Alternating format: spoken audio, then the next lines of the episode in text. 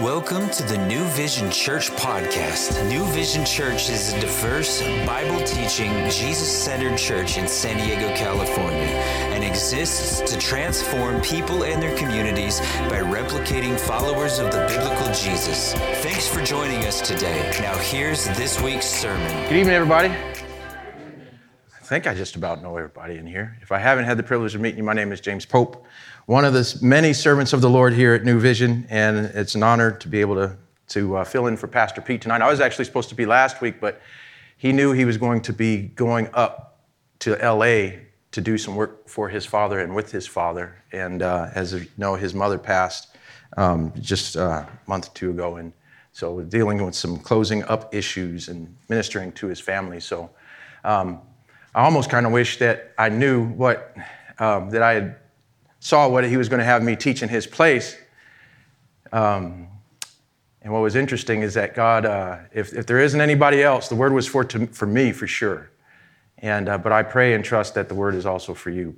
And uh, so let's pray and then let's open it up and see what God has in store for us. Lord, we just thank you so much for your mercy and grace in our lives, Lord, and uh, even allowing us to be in your presence here. Oh, we thank you, Jesus, for dying on the cross for our sin being buried, raised from the dead, and ascending to the right hand of the Father and interceding on our behalf. Thank you for that tremendous grace that we don't deserve. But just as the song said, we sung to you, and we sang even to ourselves to a certain degree because it's, oh, how you love us. And we can't wrap our minds around that. And sometimes, Lord, we go into a downward spiral of depression because sometimes we beat ourselves up because we're trying to perform, we're trying to be religious, we're trying to earn your love. But there was no way that we could ever earn your love. As you were bleeding out on the cross and you were looking down at all of humanity and perhaps even seeing images of our faces that are here this day, because that happened 2,000 years ago.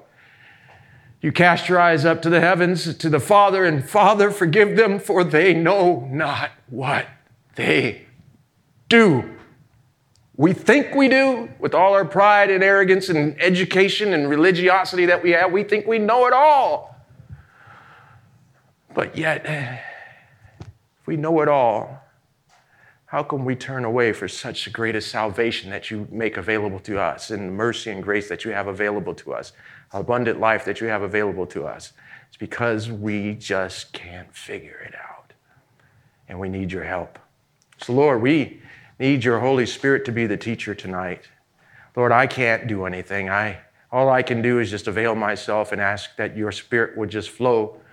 And as Pastor Brent had prayed earlier, that, Lord, the words that are being spoken, that your Holy Spirit would be behind it and in front of it and on top of it and in it, and that you would speak a word to each and every one of us individually, but also collectively as a body of believers, that you would speak. We need you desperately. And if we don't think we need you, I pray that you would help us to know that we do need you. Because many go out there in that big ocean and they think they don't need anything. And Next thing you know, they're caught up in a riptide. Next thing you know, they're out miles out of shore and they don't have the strength to get back to shore and they need a life preserver. And had they just gone and listened to the lifeguard, they would not have been in so much trouble and their life in peril. And so help us to see that our spirit apart from you is in peril and that we need you desperately. We thank you, Lord, and we praise you. In Jesus' name. Amen. You know, I, you guys know that sometimes I cry, but this past couple days have been ridiculous. And, uh, he likes to humble me that way, and uh, I think um,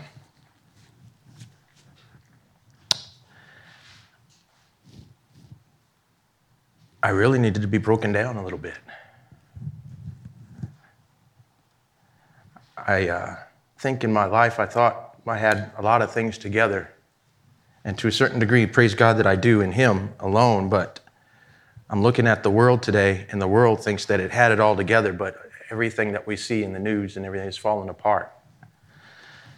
And, uh, and then your heart hurts because of sometimes of the things that you see. And by the way, we're in Mark chapter 10, if you wanted to turn your word to that. Um, but last night, as I uh, was praying about this morning's message and tonight's message, um, I just came keenly aware of how much more I needed the Lord, and that uh, my heart had grown complacent, or I don't want to say completely cold or anything, but you know, it's, it was, it's been a while since I've stretched myself out before the Lord. And I felt I needed to do that last night, which is actually was this early, early this morning. And I just laid myself out like David and just calling upon the Lord. And he came and he ministered to me. And I pray that he ministers to you. So, last couple of weeks, we've been in uh, Mark chapter 9, but again, we're going to be in chapter 10. And the very first part of chapter 9, we see Jesus taking Peter, James, and John up onto the mount, and that's what we would know as the Mount of Transfiguration. And Mark begins to describe what happens on the mountain and that Jesus just transformed in front of everyone, well, in front of the three.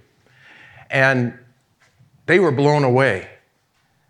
They had, you know, we know what maybe white looks like, but the clothing that he was wearing turned to a brilliant white. They had never seen white like that before. And it was just like the purity of purity, if that's possible, they were able to visit, envision and see. And they didn't know what to do. So Peter is just like, now let's build a tabernacle because Elijah and Moses and Jesus were there also. And they saw this. And so he wanted to build, Peter wanted to build tabernacles to honor everyone there Jesus and Elijah and Moses. And God breaks through and says, This is my beloved Son. Hear him. Hear him above. I mean, we got, we got Moses and Elijah now. Moses is representing the law, and Elijah, of course, is representing the prophets, the law and the prophets. And these are great. We see that in the Torah. We see that in the Old Testament, law and the prophets. But God is saying, This is my beloved Son. Hear him pointing to his deity, pointing to he's priest and prophet, and he's God himself. So hear him. And that's important because when we get into, in, into chapter 10, you've got the Pharisees coming who know the law, Pharisees that know the prophets, and they come and bring a, and present a question to the Lord. And who are we going to listen to? Oh, wait. Well, I don't get ahead of myself. Then next, you, uh, we see in uh, verses 14 through 29, we see a boy, a young man that was healed of his demon possession. And, and you know, the disciples couldn't, couldn't cast this demon out. And Jesus points out that's through prayer and fasting. And so many I know that of you are uh, in our time of prayer and fasting, the Daniel fast. So um, you end up being spiritually, you should hopefully be drawing nearer and nearer to the Lord and then more sensitive in the spirit. And, uh, anyway, a lot of power, Holy Spirit power comes forth, and, and the ability, of course, to cast out these demons. And, and anyway, Jesus shows his power over the spiritual realm and comes and ministers to this boy and casts out the, the deaf and the dumb spirit. And then we see the disciples arguing amongst themselves of who's going to be in charge. Now, this comes after Jesus has told them that he's going to die and so here they're walking with Jesus, and you know, their whole time as they're walking through Jesus, they're wondering when is he going to set up his kingdom? So they're hopeful that he's going to set up his kingdom and that they're going to be a part of this. And so when he's ruling in his kingdom, that they will have a part to play. And they totally missed what he said. And so they're arguing amongst themselves who's going to be the greatest. And Jesus says the, the greatest in the kingdom of heaven is the servant of all. Ultimately, he's talking about himself. But if you and I are his disciples, if you and I are his kids, some semblance of the essence of Christ should be rubbing off. And we also should be like our God, and we should be servants. But know that we're sometimes packed with sin and we get prideful and arrogant. We do want to do, do things the way that we want to do it. Then we even see um, someone else casting out in Christ's name these demons, and then, but it wasn't part of the, wasn't part of the disciples. And they're like, hey, you can't do that. But Jesus comes and tells them that those that are not against us are with us. And so there's great amount of work that's being done throughout the regions of this world. And we can get so picky and, and nitpicky, and uh, they have to be like us in order to do this great work. That's not the humble servant that Christ would have us to, to be. And so we need to appreciate who God has created each one of these ministries to be because they're reaching people. Like we had, we had a memorial service just yesterday, and we had a rough and gruff guy that passed away to be with the Lord. But this rough and gruff guy, he ministered to so many people that you and I, probably in this room, could never approach and never get to and touch. And then to hear the stories about how he touched them, even in the midst of him being rough and gruff. So you never know what God is going to use the, in, uh, that in your life to minister to other people. We can point the finger and go, ah, he's ah, kind of serving as that. Well, at least he had the courage to open his mouth, as Pastor Sean said. And then we're over here, we've got the treasures of heaven, but we're hoarding it because we don't have the courage to step out on faith and tell them about Jesus. But this rough and gruff guy did. So, and then, uh, and then I'll say that it kind of the chapter kind of closes that with uh, an exhortation for you and I to be salty Christians. That we wouldn't be bland, that you and I would uh, be able to be spicy and be useful and uh, have something to offer to those that need life. Now, this was, they were um, in the regions of Capernaum at this point, and then now they're getting ready to, to go from Capernaum to the region of Judea, and that's where we pick up chapter 10, verse 1. So then Jesus arose from basically Capernaum and his crew, and they came to the region of Judea by the other side of the Jordan. So they would be on the east side of the Jordan, a little bit south of the Sea of Galilee, in that whole region of Judea. And so they're going to go and, and, and minister. And multitudes of people gathered to him again, and as he was accustomed, he taught them again. Now I'm just going to read through it, and then we're going to double back. Make sure I don't lose my, my spot in that too. So, the Pharisees came and asked him, as they're in the midst of ministering in the multitudes, as he's teaching, the Pharisees came and asked him, Is it lawful for a man to divorce his wife? Testing him. And he answered and said to them, What did Moses command you? They said, Moses permitted a man to write a certificate of divorce and to dismiss her. And Jesus answered and said to them, because of the hardness of your heart, he wrote this precept. But from the beginning of creation, God made them male and female. For this reason, a man shall leave his father and mother and be joined to his wife, and the two shall become one flesh. So then they are no longer two, but one flesh. Therefore, or for this reason, what God has joined together, let not man separate. Anyone who want to be married here today? We can do that. We're just going through this passage? No? No? So in the house, his disciples also asked him about, again, about the same matter. So he said to them, Whoever divorces his wife and marries another commits adultery against her. And if a woman divorces her husband and marries another, she commits adultery. Then they brought little children to him then that he might touch them, but the disciples rebuked those who brought them. But when Jesus saw it, he was greatly displeased and said to them, little, Let the little children come to me, and do not forbid them, for of such is the kingdom of God. Assuredly, I say to you, whoever does not receive the kingdom of God as a little child will no, by no means enter it. And he took them up in his arms, laid his hands on them, and blessed them. Now, as he was going out on the road, one came running, knelt before him, and asked him, Good teacher, what shall I do that I may inherit eternal life? So Jesus said to him, Why do you call me good? No one is good but one, that is God. You know the commandments do not commit adultery, do not murder, do not steal, do not bear false witness, do not defraud, honor your father and your mother. And he answered and said to him, Teacher, all these things I have kept from my youth. Then Jesus, looking at him, loved him. Just like we were singing that song. Jesus loved him and said to him, One thing you lack go your way, sell whatever you have, and give to the poor, and you will have treasure in heaven. And come, take up the cross and follow me. But he was sad at this word and went away sorrowful, for he had great possessions. Lord, would you help us again work through these passages? Some of them are difficult, but we pray that by your Spirit you would make them easy for us to understand and easy for us to respond.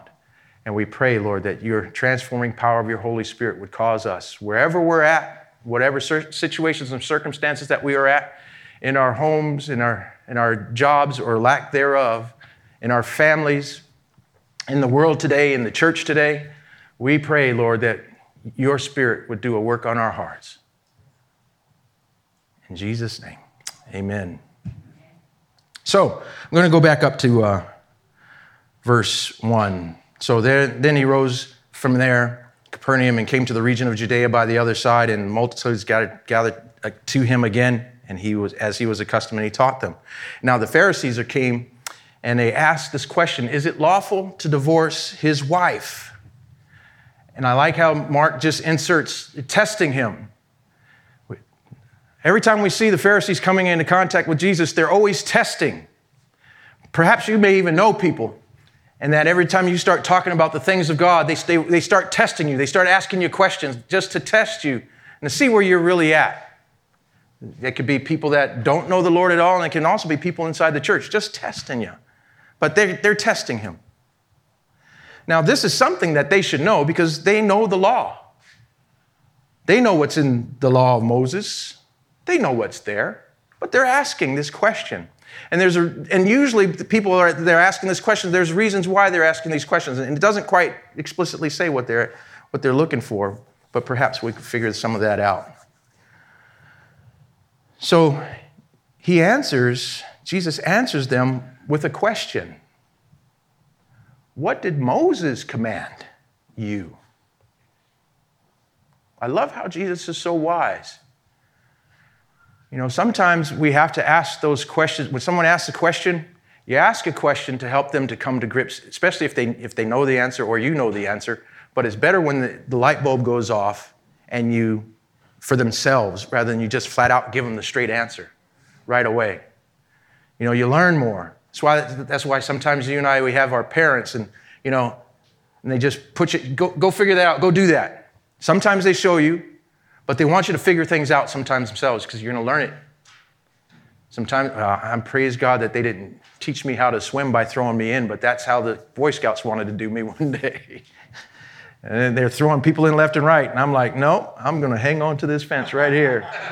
no, you're not drowning this brother right here. Nope, nope. So, so they said, as they're answering him, Moses permitted a man to write a certificate of divorce and dismiss her. Now, so Deuteronomy chapter 24, I'm going to turn there for a second. I want you to see it.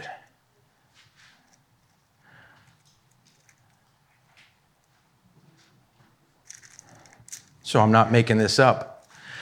This is the law, and, and my Bible has a section that even says law concerning divorce. And you might even think that maybe tonight, this section doesn't have any application to you. Hang on because it actually does, because I want you to see the nature of God in these passages that we're going to, we're to cover. And uh, because you and I, I mean, in, in this passage are so important because you and I can have this misconception about God and miss Him entirely.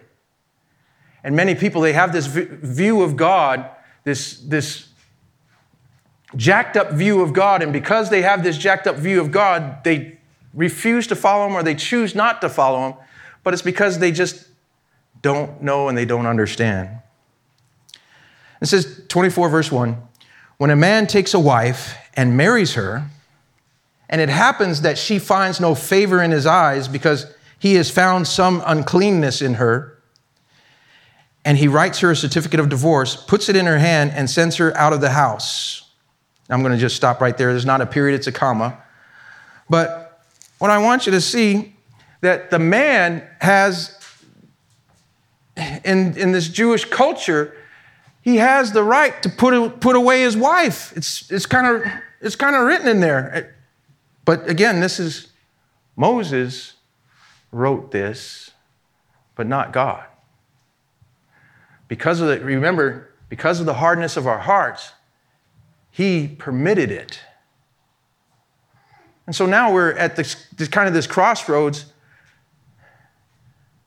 Moses says this, but then yet God, we know, hates divorce.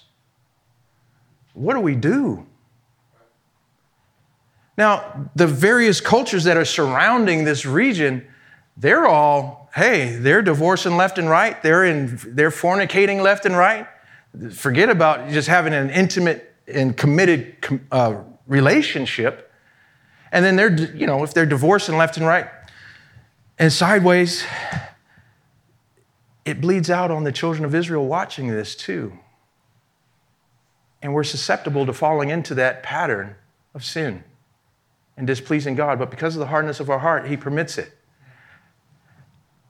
If God permits that, and then if it, and actually, I'll back up, I'm going to read this section. You remember where it said, as I read, the disciples also asked Jesus again about the same matter. And Jesus says to them, Whoever divorces his wife and marries another commits adultery against her. Now, he just talked about, we were just talking about divorce. We didn't talk about adultery, but Jesus equates it. It's like a, I don't know if it, the, the, the scholars will say this is an exaggeration of hyperbole, but Jesus equates divorce to adultery. Now, adultery is also punishable by death. Do you remember the woman that was caught in adultery in the very act? And the, and the, the religious rulers brought her before Jesus and then what, and asked, hey, she was caught in the very act. What do we do? And he said, He who is without sin cast the first stone. And then they went away because, of course, Jesus knew what was in their heart, that they were filled with sin. But, but how in the world, if this is in God's law, that these great and grievous sins that we sometimes commit are worthy of death, how come we don't see people dying left and right in Judaism or in Christianity. Oh, he committed, you know, he committed adultery. He's fornicating. Oh, he's doing all this, committing all these sexual immoral, you know, sexual immoral acts. Should he die? I think the church would be quite empty.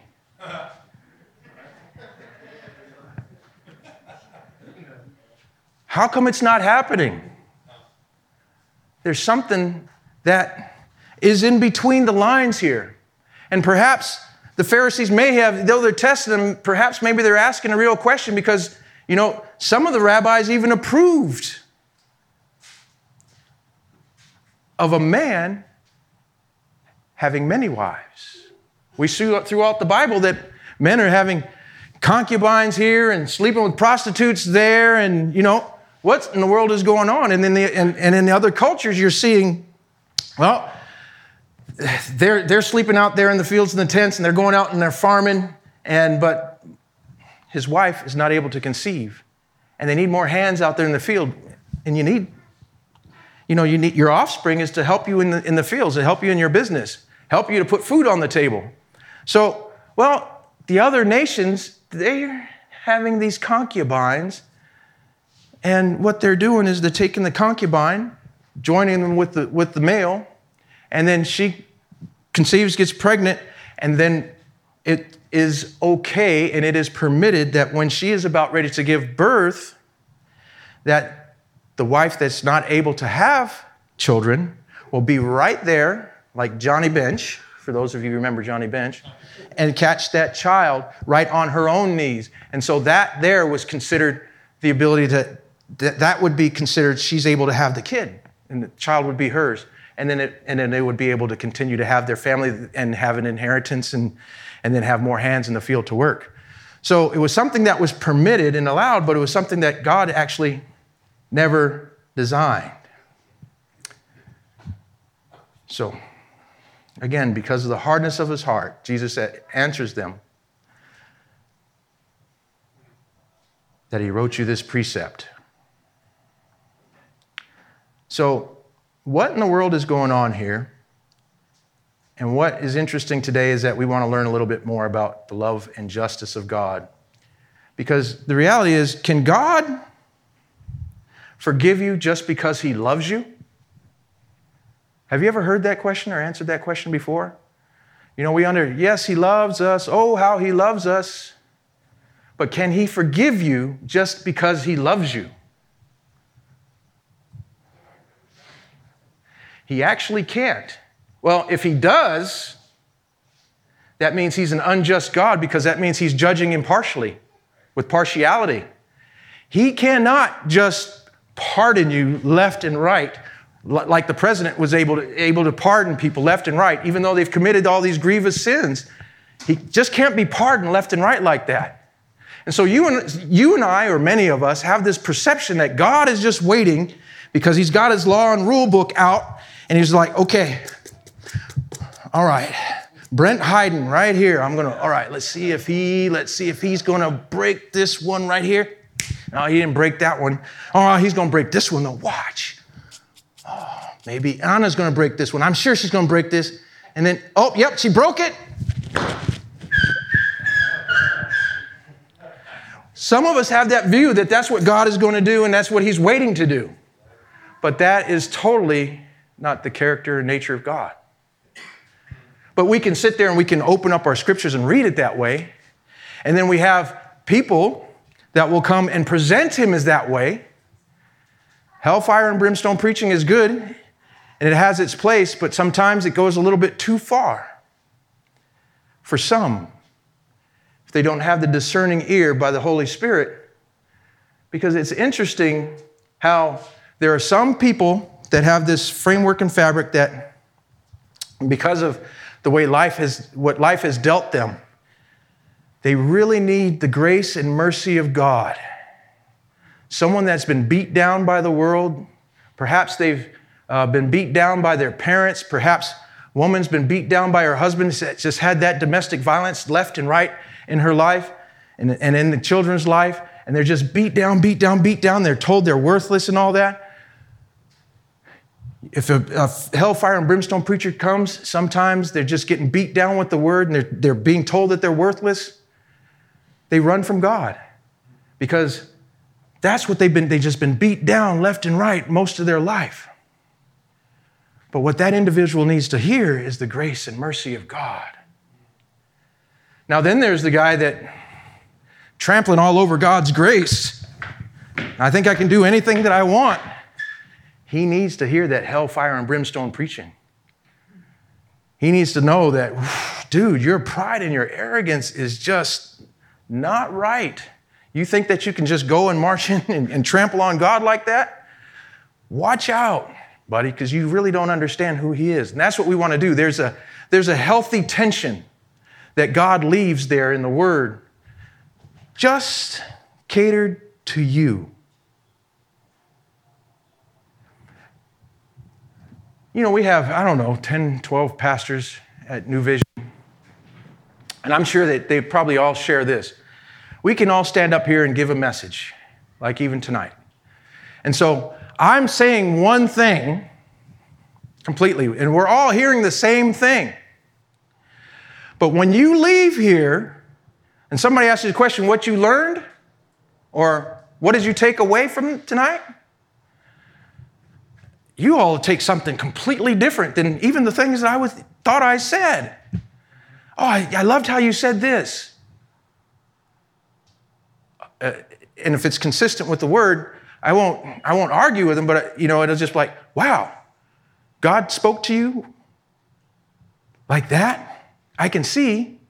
Now, if it goes completely way off into the stratosphere and it's like, oh, I guess I can go ahead and sin and do whatever I want. No, no, then I'm going to correct them and say, oh, no, that's not, that's, let, me, let me tell you what I said. Let me tell you what the word says.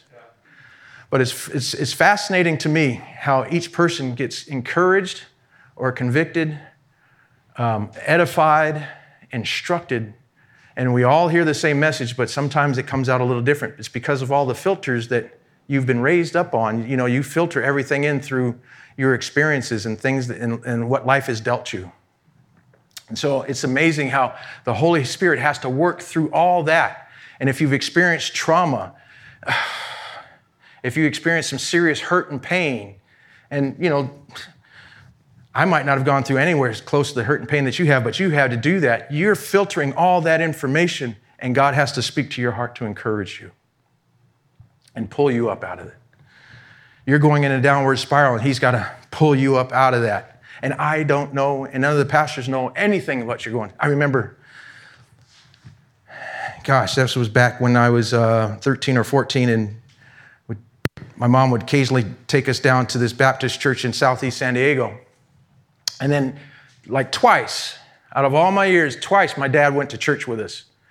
And, um, and the last time he went, he looked at my mom and he says, I know you've been talking to that pastor about me. How could he know all that information that he's talking about up there on the pulpit? I know that you said something.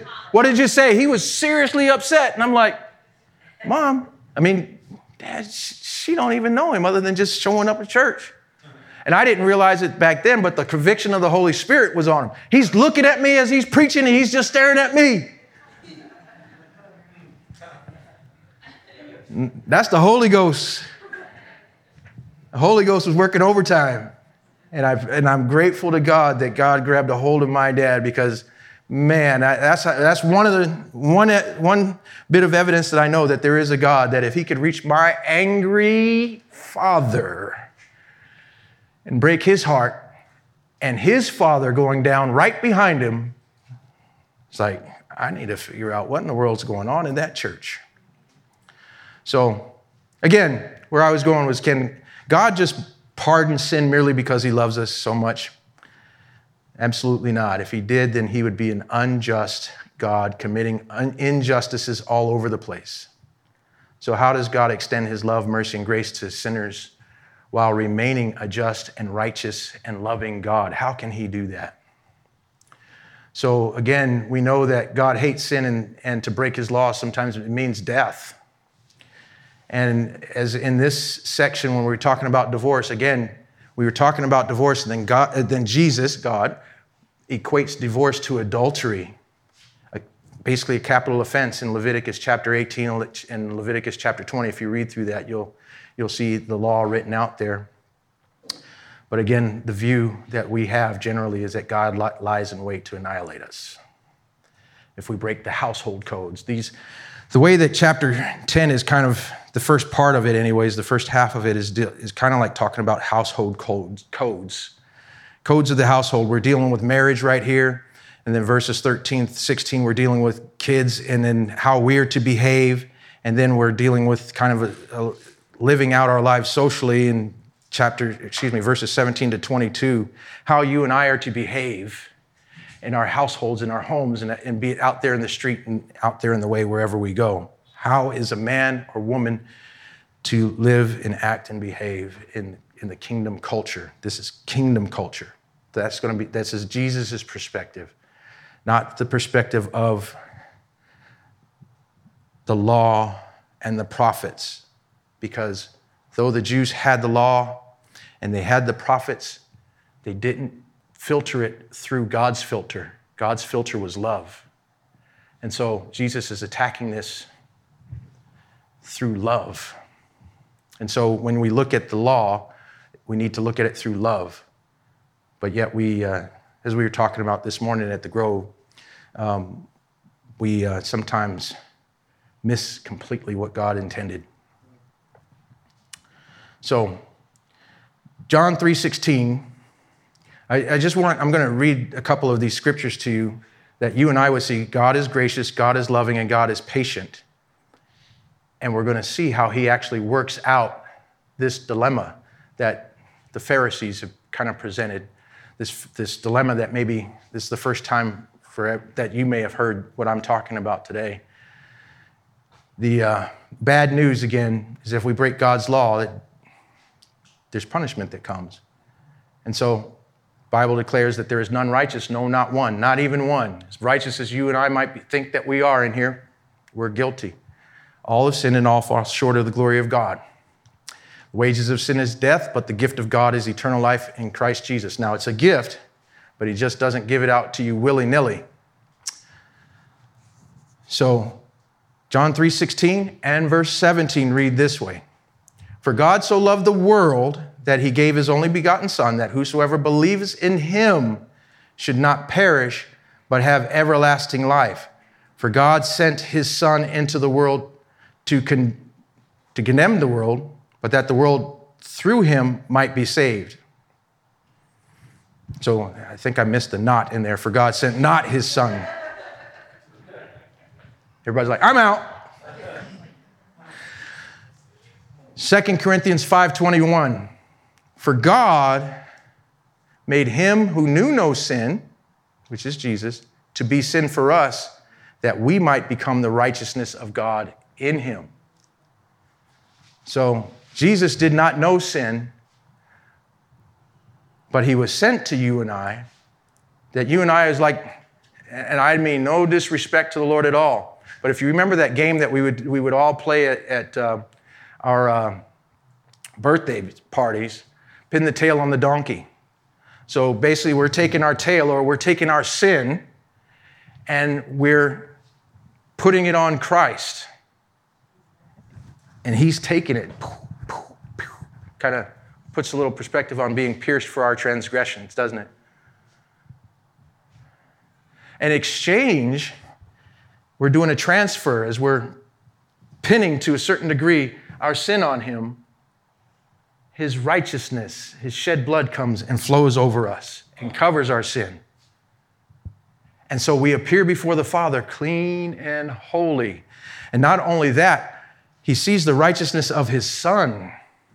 So that when he sees the righteousness of his Son, he sees, he doesn't see our sin. He doesn't see all the jacked up stuff that you've got going on in your heart and your mind and the things that you've actually done and committed, but he sees his son. It's much like I, I, re, I remember this story that was told, and so I'm not uh, a farmer or anything like that, or uh, one that deals with cattle and all that, or, but if I was raising sheep, and uh, so the lambs or the, or the ewes are giving birth, so we got two, two, two lambs or two ewes. They're both giving birth. They both give birth to a little lammy. Both of them come out. One is dead and one is alive. So here I am. I own this livestock. I come and I see little lammy that belongs to this, this ewe that's alive, and I see this dead lamb or that belongs to this ewe just laying there. What am I going to do? because I know, because I, I have owned livestock forever. Not really. But what I'm going to do is, wow. Oh, excuse me, the, the, the mother dies. Excuse me, not the, not, the mother dies. The little lamb is okay, but the mother dies. And so this baby lamb is without a mother and it can't suckle. And they will only suckle that which belongs to them.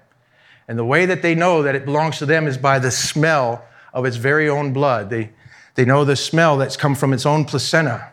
So, what am I going to do? The placenta is still right there from that one that's the mom that's still alive, and this baby is without her mother. I'm going to take this placenta and as much blood as I can get up, and I'm going to smother it all over this baby lamb that's alive. And so now, when I take this baby lamb and I present it to the mother, she smells it and she smells her own blood on it and then receives it to herself. And that's pretty much kind of like what God does. And it's interesting how he chose the lamb for this. That Jesus is the lamb that was slain before the sins before the world was foundation of the world. The God's sacrifice. So I want you to know that when you know, you can trust the blood of the Lamb. You can trust what Jesus Christ has done for you. You don't have to swirl about in your, in your head and mind. Well, I just, man, now I'm not giving license to any sin, but you know, what happens is, is gosh, I'm struggling. I'm trying, I'm trying to keep from the computer. I'm trying really hard. I'm trying really hard. And then, oh gosh. And then now, gosh, I can't believe what I just looked at. I can't believe this is what I did. I just can't believe what. Oh. And so we walk around for months just swirling around in our head. I must not be saved. I must not be saved. I must not be saved. 2,000 years ago, Jesus Christ knew that you needed a Savior and He died on the cross for your sin. Does He have to keep dying over and over and again for you? Or was His death 2,000 years ago sufficient enough for you? And I submit to you that it was sufficient enough for you because He was the perfect sacrifice for you. The blood of lambs and bulls and goats and um, doves and grain insufficient. That's why they had to keep having sacrifice after sacrifice after sacrifice after sacrifice. His one sacrifice was complete enough to bring you and I in. And so we need to trust that, not giving license to sin, but I just want you to see what he's done for you and I. To take a look at his nature. I'm going to turn to Exodus chapter 34. Actually, I'm going to read a little bit in Genesis, excuse me, Exodus 33 first. I want you to look at Moses. Moses had been on the mountain, on Mount Sinai, and he'd been up on Mount Sinai for quite some time with the Lord. For quite some time. And so God is writing the law or the Ten Commandments on tablets of stone. So the people that are down there waiting for Moses and Moses eh, waiting for Moses, they're down there with Aaron and they're getting nervous and they're like, "Oh, Moses is never coming back. Why don't we just go ahead and just take what we have? We plundered Egypt. Why don't we just build our own little golden calf? And they start to doing that. And they, they start breaking out in a party and an orgy and all that. And so the Lord is having a good time up there with Moses, and Moses is having a good time too. And the Lord's like, oh, you better go check and see what's going on down there in the camp because things aren't going so good down there. So Moses is coming down there with the tablets of stone, with the law, which is really, I, I got to keep remembering to say this, it was the law of love, not just rules and regulations, but it was the law of love. And he sees what's going on and he gets angry. His anger's not in check. So, Brother Frankly, your, your scripture was beautiful, it's inappropriate. And he throws down the tablets of stone and breaks them. Now, this is what he's supposed, he's commanded to teach the children of Israel the law, to teach the commandments, that they're to learn how to do this. And he just broke them out of his anger. And so Moses is like, oh, let me, actually, let me catch up where I'm at. So Moses is a little frustrated I'm going to actually, in verse chapter 33, verse 12, Moses is just a little frustrated because he's supposed to take these people from Mount Sinai, go through the wilderness to the promised land. And he says this to them Lord, verse 12, see, you say to me, Bring up this people, but you have not let me know whom you will send with me. Yet you have said, I know you by name, and you have also found grace in my sight. Now, therefore, I pray, I ask you, if you have found, if I have found grace in your sight, show me now your way that I may know you and that I may find grace in your sight. And consider that this nation is your people. And he said, this God's talking back to him, my presence will go with you and I will give you rest. Then he said to him, if your presence does not, after he said, my presence is going to go with you, but he's like, if your presence does not go up with us, don't bring us up from this, from here. And he's not like, it's not like he's trusting God here. I really want you to come. But, and, and the Lord just said, I'm coming. Anyway, for how then, if you, if you do not bring us up from here, how then will it be known that your people and I have found grace in your sight, except you go with us? Great question. And God promises all through His scripture that He will never leave you nor forsake you. He will never leave me nor forsake me. But we question this all the time, just like Moses. We need to trust Him by faith. So the Lord said to Moses, I will also do this thing that you have spoken, for you have found grace in my sight, and I know you by name. I'm just putting this in here. It's just like, how many times I got to tell you, Moses? How many times I got to tell you, James? How many times I got to tell you, Noah and Randy and, and whoever else is out here in here? But he's not saying that, but in a, in a, in a way he is.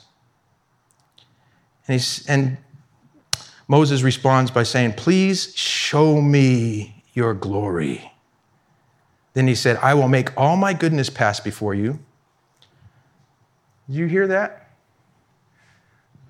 It's not that I'm going to make all my rules and regulations pass before you, even though they're good, but I'm going to I'm going to make all my goodness pass before you, and I will proclaim the name of the Lord before you, the eternal, self existent one.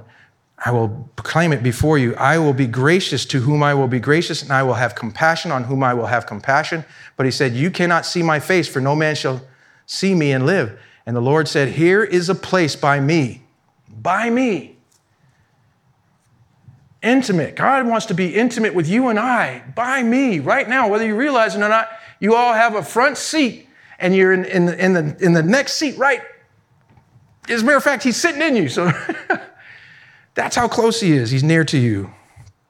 But he wants to be that close. And he says, So he says, Here's a place by me and you shall stand on the rock. So it shall be, my glory.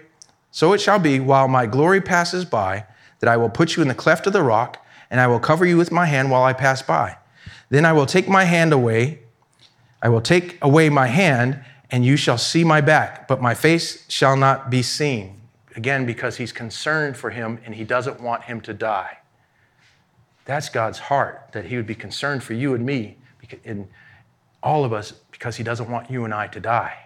But we think he's a mean potentate, mean king, and he wants to just do away with us. So he instructs Moses to, to cut two tablets of stone. He instructs him on what to do. So be ready, verse 2, chapter 34. Be ready in the morning and come up in the morning to Mount Sinai and present yourself to me there on the top of the mountain. And no man shall come up with you, and let no man be seen throughout all the mountain. Let neither flocks nor herds feed before that mountain. Now I'm going to jump to verse 5. Now the Lord descended in the cloud and stood with him there and proclaimed the name of the Lord. And the Lord passed before him and proclaimed, The Lord, the Lord God, merciful. This, I want you to hear these attributes of him merciful and gracious. He's long suffering and abounding in goodness and truth, keeping mercy for thousands, forgiving iniquity and transgression and sin, by no means clearing the guilty. The guilty will go punished. However, how does he do this? visiting the iniquity of the fathers upon the children and the children's children, third, fourth generation. What he did here is I had just read to you 2 Corinthians 5:21 for he made him who knew no sin to be sin for us that we might become the righteousness of God in him. So how he clears the guilty is that the guilty their sin is on Christ. the punishment that you and I, the whole world deserves, is not on you, it's on Jesus Christ. And so, because it becomes retroactive, even though for those that were before the, cruci- the, the crucifixion of Christ, and those that present at the time, and those thereafter, his sinless shed blood for you is effective for all eternity past, eternity present, and eternity future. So, this is how God is able to be a God of justice, not just indiscriminately pardoning people, but because He would love you and I that much that He would give His Son up over for you and I so that this could take place.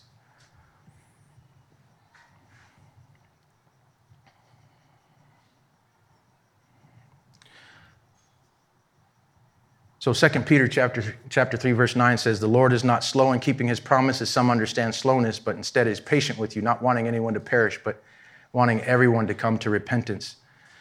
Ezekiel 18, verse 23 Do I take pleasure in the death of the wicked? declares the sovereign Lord. Rather, I am not pleased when they turn from their ways and live. Ezekiel 33, 11 as surely as I live, declares the sovereign Lord, I take no pleasure in the death of the wicked, but rather that they turn from their ways and live. Turn, turn from your evil ways. Why will you die, people of Israel? God presents it that way that all we need to do is turn to Him, turn to that sacrifice that Jesus Christ makes available to you and I by His grace and His mercy, and we'll live.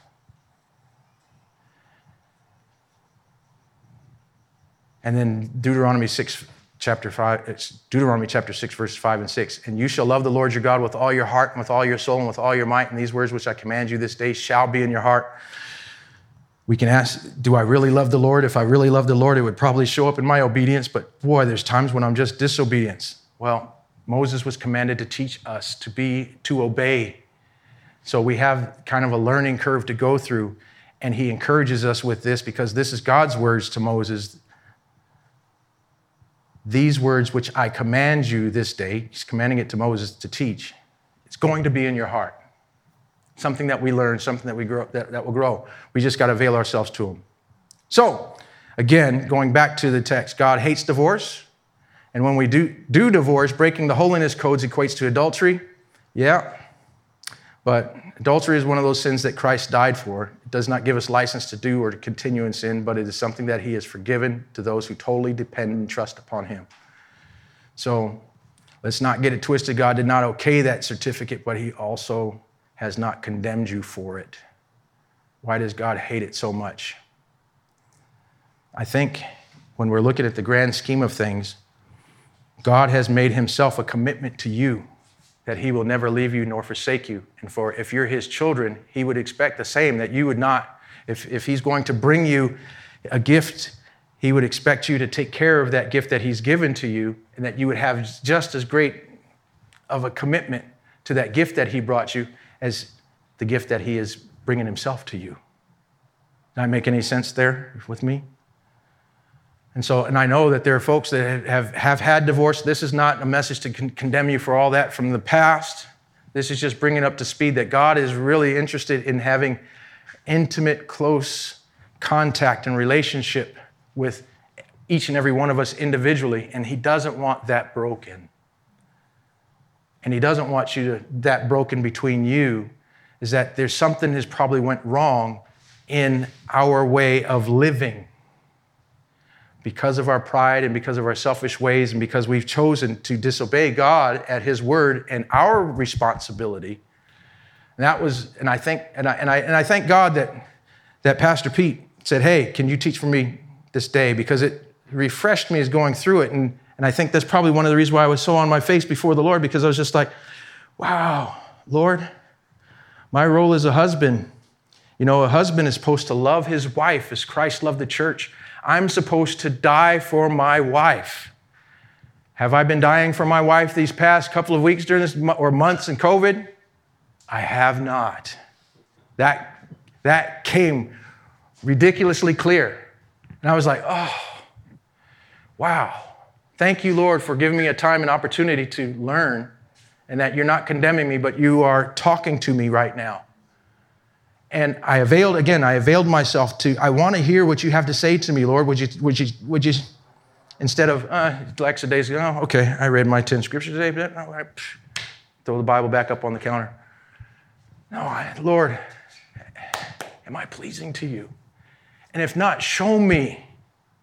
Show me. I've got a long ways to go. And I praise God that, that those clauses in there do, that uh,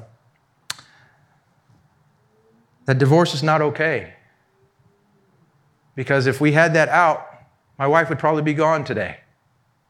Or if I had that out because I found some something that was unclean in her in my own mind and my own stinking thinking, which most of us do, I'm not getting my way in this relationship. So I found, oh, I'm going to find something wrong, so I can just give it her off this certificate of divorce rather than really look inwardly as where am I deficient in this relationship? And I need to search that.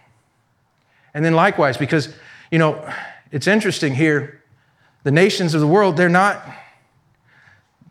the, the way that the social codes were in the, in the other nations, the man was in charge. The wife had to submit. You must submit. Doesn't matter what the man does, but the, the woman has to submit. But when God comes along, when Jesus is coming along, he's saying there's mutual submission. That's different than the rest of the world. And the church would like to say, she must submit to me, but if you're reading the scriptures, it's mutual. The husband's got to die for his wife, which might it might mean you're going to die empty in the trash again. Or it might mean, uh, you know, I, I'm I'm um, I'm an isolator, and so I'm not so lovey-dovey, but I have to die to myself. I have to die to that old nature and break my arm. Just like Donna Julius right there, loving doving, and, and I, have to, I have to work at loving my wife. And then, you know, the, the wife is supposed to respect and submit to her husband, respect and honor him. And then, but what the women like to do is, I'm not respecting that fool. He don't do nothing in the house. And now, you know, we don't have time to go into in Genesis, but we see that there's this, there's at, at that sin in the garden, it just starts. And he's not going to die for his wife, and she's not going to respect his word, and it's just going to be this all the way until they submit themselves to the will of God and to Christ. And then they, as they're submitting to him, they're now submitting to each other and then the household codes kick in. Then also the kids are supposed to submit. It's everyone mutually submitting. And then when you get to the outside of the home, you're to mutually submit to whoever your master would be. Now that's strange language coming from me. But the reality of it is if you have a job and a boss, if you're not the boss, well, the reality is that person's your master. I don't want to hear that. It's just true. It's just true. The spiritual aspect of this now is is God leading you? Is he your master? Or is the prince of the power of the air your master? There's, for the man and woman of God, there's the two choices. We might think we're mastering ourselves, but the reality is, if I'm mastering myself, I'm deceived because really I've really given myself over to prince of the power of the air, Satan, because I'm going according to his will because I'm puffed up in my pride, I'm puffed up in my arrogance. And I don't care about others, but I just want to worry about me. So the reality is, is we're mutually submitting to each other and serving each other because we're going back into chapter 9 where the, the disciples are fighting amongst themselves who's going to be the greatest and, he, and jesus drops a bomb the greatest in the kingdom of heaven is the servant of all we're to serve each other so the reality of it is which is work I'm trying, I have to try to outbless my wife in service to her. And if she's looking at the scriptures right, she's going to try to outbless me in, in her service to the Lord and to me. And can you imagine what that would happen, even just in your rows, if you guys all tried to submit to each other and outbless each other? What in the world would that look like? What in the world would the world look like if we're all trying to outbless everybody else that we come into contact with? Would you see the charging on the Capitol? Would you see all the marching? No. We would be trying to outbless each other. So, then, verse 13. Man, I was on that text for a long time. But I'm trusting that perhaps God really wanted to take someone there and I hope if that's you, that maybe by chance you'll come and say something that you may have needed to hear the grace and mercy of God as you, and perhaps you've been prone to beat yourself up left and right. Don't do that. What Christ did for you is sufficient, and you're His. And what that does is when you see this image, I standing before the judge because of my sin, I need to have my head on the chopping block because I'm guilty. And the blade is getting ready to come down. And what Jesus Christ did on the cross for me is like, oh, Father, James put his faith and trust in my work that I've done and that I'm going to do. He goes free. Stand over there, James. I got this. I got your punishment. We know he went to the cross, but I'm just trying to make an example here. And he places himself in harm's way, and he allows the blade to go in my place that I deserve. And I'm sitting here witnessing that he did nothing wrong, but I did it all. But I get to live. If for, the, for those of you that remember Private Ryan, Saving Private Ryan, and they went to go, the, the troops went to go and get Saving Private Ryan because he was out in the front lines and his brother had died in, in the army, and he's the last surviving member that can continue the, the family heritage of the Ryans. So they get sent, they send these troops in to go get this guy out so that his, his family line can, can continue. And man, these, these guys that go in are getting blown up left and right and sideways. And just when it seems like there's, they're, they're all going to die, the Allied forces come in. The day is saved. Saving uh, Private Ryan is okay. But the captain who was leading this whole band, he's dying. His, he's, he's just bleeding out. And, and Ryan comes to him just to check on him. And the captain says to him, Earn this. Earn this. And so in saving in, in, in Ryan's mind, he's just like at, at the end, he's, he's finally older. And he's now at the gravesites of all those that had saved his life. And he's looking at them, and his, and his family is there. And he's standing at the gravesite, and his wife comes, and he looks and he says, Tell me I'm a good man. Tell me I'm a good man. Did I live my life right? because of all those that had died for him so that he can have a life and that he can have a family and a lineage. And it's not that you and I have, we can, there's no way that we can earn this life with God. But when you and I stand back and we see all that, wow, what I've done, wow, how many fires I've started, and yet they gave their, he gave his life for me, it turns into love and you love back. And then it doesn't become hard. It's not a list of rules and regulations. And that everything that you do, your motivation is love. I love because he first loved me. So I love, I love, I love, I love. I don't have to, I get to. So then they brought little children to him that he might touch them, but the disciples rebuked those who brought them. But when Jesus saw it, he was greatly displeased and said to them, Let the little children come to me and do not forbid them for of such is the kingdom of God. Now, the disciples are having to be rebuked again. Remember, they're struggling for power in, in chapter 9? So, Jesus had to use point language. If you don't get this, you will not enter the kingdom of God. Surely I say to you, whoever does not receive the kingdom of God as a little child will by no means enter it. He took them up in his arms, laid his hands on them, and he blessed them. And so now we see I want to take a look at children because we've got to become like children. Well, children are powerless, they're humble, they're faithful, and they're trusting. These are the traits of the citizens of heaven where their dependence is totally upon God for everything. Notice the difference between the child of God and the man who believes he has everything together. It's coming up right here. Verse 17.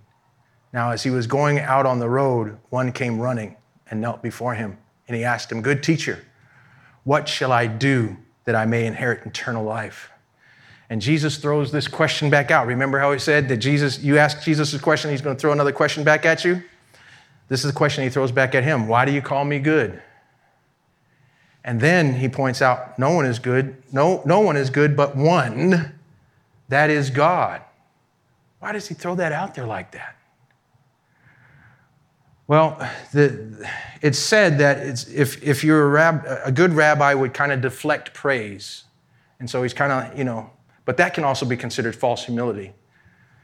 But he's pointing out something here. If, if you're calling me good, and but he points out that only God is good, then when you're comparing goodness to God and goodness to yourself, there's a huge distance, a huge gap between that. And so he knew exactly what to say to this rich young ruler that hopefully would have such an impact on him. He knows what to say to you and I that hopefully would have such an impact on us. So Jesus is really challenging him to listen to his reasoning. And uh, So Jesus responds to him, continues his response. He says, You know the commandments do not commit adultery, do not murder, do not steal, do not bear false witness, do not defraud, honor your father and your mother. And he answered and said to him, Now, this, the, the, the ruler is saying this Teacher, all these things I have kept from my youth. The age of accountability in Jewish culture is about 13. So, about 13, from the age 13 on, he's, he's learned things from his, his father, he's learned things from school. He's been keeping the, the rules, he's been keeping the, the Ten Commandments, he's been keeping the Torah. These teacher, all these things I've kept from my youth. Interesting. Cool. Now, Jesus could have blasted him because I like it when, when uh, Jesus comes and he says, Hey, um, let me tell you this, guys. He who's looked upon a woman and lusted after her in her heart has committed adultery. Oh, how many people in this room have done that? How many women have done that? Ah, hmm. Or fornication or anything. Or coveting. Wow. So just even our very thoughts betray us. That's how deep sin goes. It's just not just the physical act of it. Oh, I haven't committed adultery before. Oh, but what about the lust of your flesh? Oh, gosh, I can't get away from that. Wow, Lord, I need you. So Jesus looks at him and loved him and said to him, One thing you lack. Go your way, sell whatever you have, and give to the poor, and you will have treasure in, in heaven. And come up, come, take up the cross, and follow me. Now, wonder if this is exaggeration that Jesus is doing with him. Is he going to really require that he would give everything up? Probably not but it's a test of his heart. But the reality is this Proverbs would tell us trust in the Lord with all your heart and don't lean on your own understanding. In all your ways, acknowledge him, and he will lead, guide, and direct your path. How much do you and I really trust and lean upon the Lord for everything? This guy, he went away sorrowful, for he had great possessions what in the world is in his way that he possessed, that he would eh, physically possessed, that he would walk away from eternal life? Because Jesus was telling him what, how to obtain eternal life, and he, his possessions might have been great, but he left eternal life behind for his possessions. Is unto man wants to die, but after this, the judgment. He's got judgment coming. And he walked away. I mean, he may have come back later, but he walked away at this point. So he lacked dependence upon God. The hallmark of a child is their dependence upon their parents.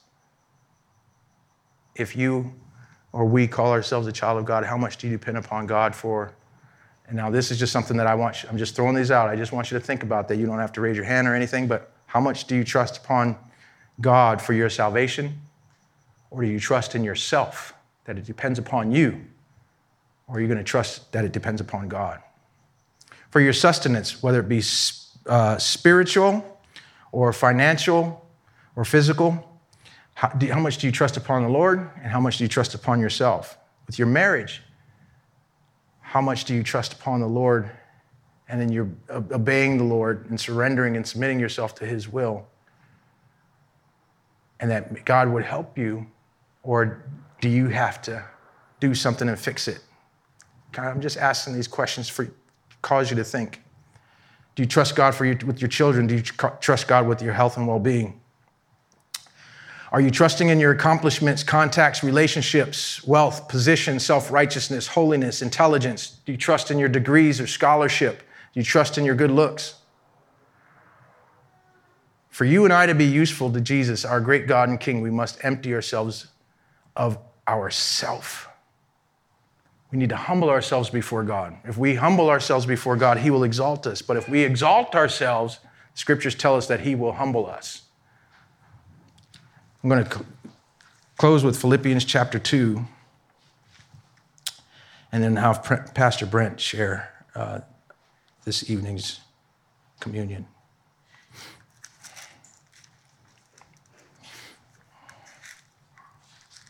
I just want to look at Jesus and how we're to be. So if you have a relationship with Christ, no matter how new or how old, if you've been consoled in Christ, if you have been comforted in Him, if you have any fellowship of the Spirit, if any affection and mercy, Paul's saying, Fulfill my joy by being like minded, that you and I would be unified, that you and I would have the same love that, that Christ has, that you and I would be one accord, that you and I would be one uh, of one mind, let nothing be done through selfish ambition or conceit, but in lowliness of mind. Let each esteem others better than himself. Let each of you look out not only for his own interest, but also for the interest of others. Let this mind be in you, which was also in Christ Jesus, who being in the form of God, did not consider it to be robbery with God, but, or did not consider robbery to be equal with God, but made himself of no reputation, taking the form of a free will slave or of a bondservant, and coming in the likeness of men. And being found in appearance as a man, he humbled himself and became obedient to the point of death, even to death of the cross. This is what he did for us, ladies and gentlemen. And because of this, God also has highly exalted him and given him the name which is above every name, that at the name of Jesus every knee should bow, of those in heaven and of those of the earth and of those under the earth, that every tongue conf- should confess that Jesus Christ is Lord to the glory of God the Father.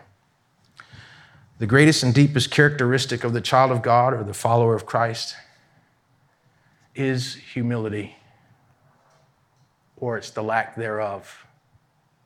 And so, you and I today, we need to just, in response, God, would you help me with completely and utterly trusting you for every aspect of my life, every area of my life? And Lord, would you help me to see my blind spots where maybe there's pride or arrogance in the way that I am or behaving and living? And Lord, would you, by, by the power of your word, begin to lead, guide, direct, and teach me how to live and be the man that, or woman, woman that you've called me to be. In Christ's name we pray. Amen. Thanks again for joining us. Contact us or learn more at our website, newvision.city. See you next time.